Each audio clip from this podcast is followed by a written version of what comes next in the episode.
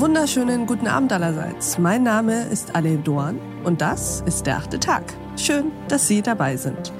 Wir wollen heute über eine schmerzhafte Erfahrung sprechen, die nicht wenige Menschen miteinander teilen. Es geht um Spaltung, aber nicht um die so oft zitierte gesellschaftliche Spaltung, sondern Spaltung im Kleinen, in der Familie. Woran liegt es, wenn sich Menschen fremd in der eigenen Familie fühlen? Wie fühlt sich das eigentlich an und wie kann man damit umgehen, wenn man trotz einer klaren Entfremdung mit der Familie, vielleicht mit den Eltern, nicht brechen will? Diese Fragen hat sich unsere heutige Gesprächspartnerin gestellt und wird heute einige ihrer Antworten mit uns teilen. Ich freue mich, dass sie da ist. Herzlich willkommen im achten Tag, Leonie Feuerbach.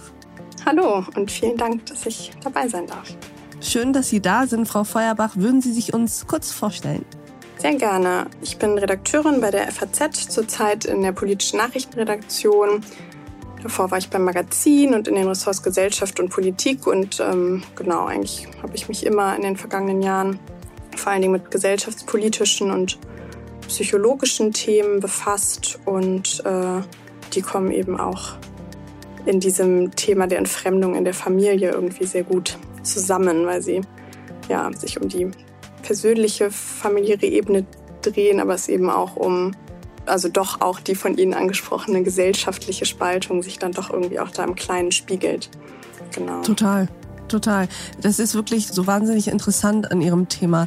Denn an dieser Fremdheit in der eigenen Familie kann man ja so viel erkennen über Konfliktlinien, die sich durch unsere Gesellschaft ziehen. Fangen wir mal ganz grundsätzlich an, Frau Feuerbach. Woran erkennt man denn, dass man sich wirklich fremd in der Familie fühlt? Denn ein gewisser Grad der Entfremdung oder der, nennen wir es mal, Abnabelung ist ja erstmal sicherlich normal.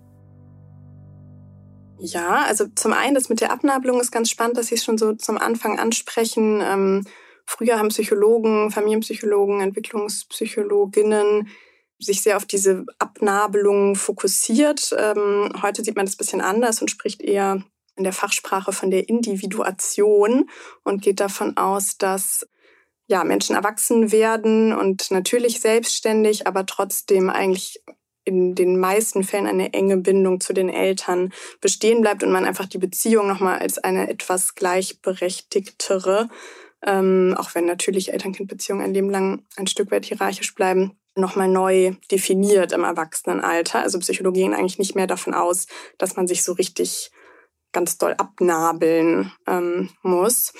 Und ansonsten habe ich äh, die Antwort auf diese doch ziemlich komplizierte Frage, wann ist man entfremdet, mir eher leicht gemacht und habe einfach die Leute gefragt. Also ich habe quasi Aufrufe gestartet im Bekanntenkreis, in sozialen Medien und habe gefragt, wer fühlt sich entfremdet und habe, wenn sich dann Menschen zurückgemeldet haben, das erstmal nicht in Frage gestellt.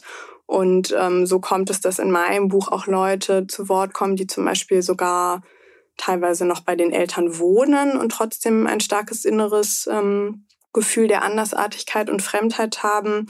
Es ist ziemlich zu Ende meiner Recherche eine groß angelegte Studie von ähm, zwei Soziologen der Unis Köln und Halle-Wittenberg erschienen, die sich mit genau dem Thema befasst. Die haben als Definition angelegt, dass man sich emotional nicht nahe fühlt und weniger als einmal im Monat in Kontakt steht. Und äh, genau, haben so die Entfremdung definiert. Ich habe es, wie gesagt, ja, den Betroffenen selbst die Definition überlassen.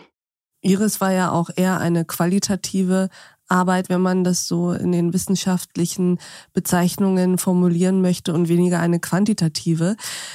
Aber Frau Feuerbach, haben Sie denn nach diesem Aufruf und nachdem sich die Menschen bei Ihnen gemeldet haben, konnten Sie für sich so ein bisschen herauskristallisieren, wie sich diese Entfremdung anzufühlen scheint oder zu welchen Gefühlen sie führt?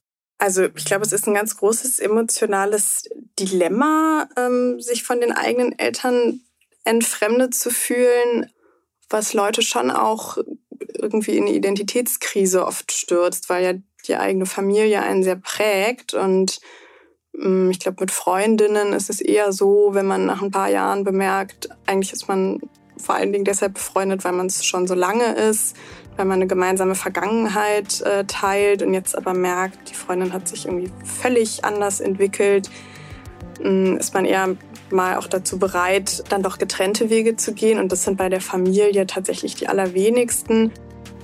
Und dieses Gespräch geht natürlich noch weiter. Also eine Frau hat mir gesagt, das fand ich ganz interessant, selbst wenn sie den Kontakt jetzt abbrechen würde, wären ihre Eltern eigentlich immer noch da als Teil des Familiensystems, in ihren Handlungen. Sie erkennt sie in ihren eigenen Kindern wieder. Und man kann eigentlich diese Bindung, die mit der Geburt entsteht, sowieso nicht beenden, selbst wenn man den Kontakt abbricht. Und das ist natürlich eine ganz extreme und schwierige Situation. Und mein Eindruck war auch, dass die allerwenigsten zum Kontaktabbruch bereit sind. Diese Folge in voller Länge finden Sie auf thepioneer.de oder in unserer Pioneer App. Bis zum nächsten Mal, Ihre Alef Doan.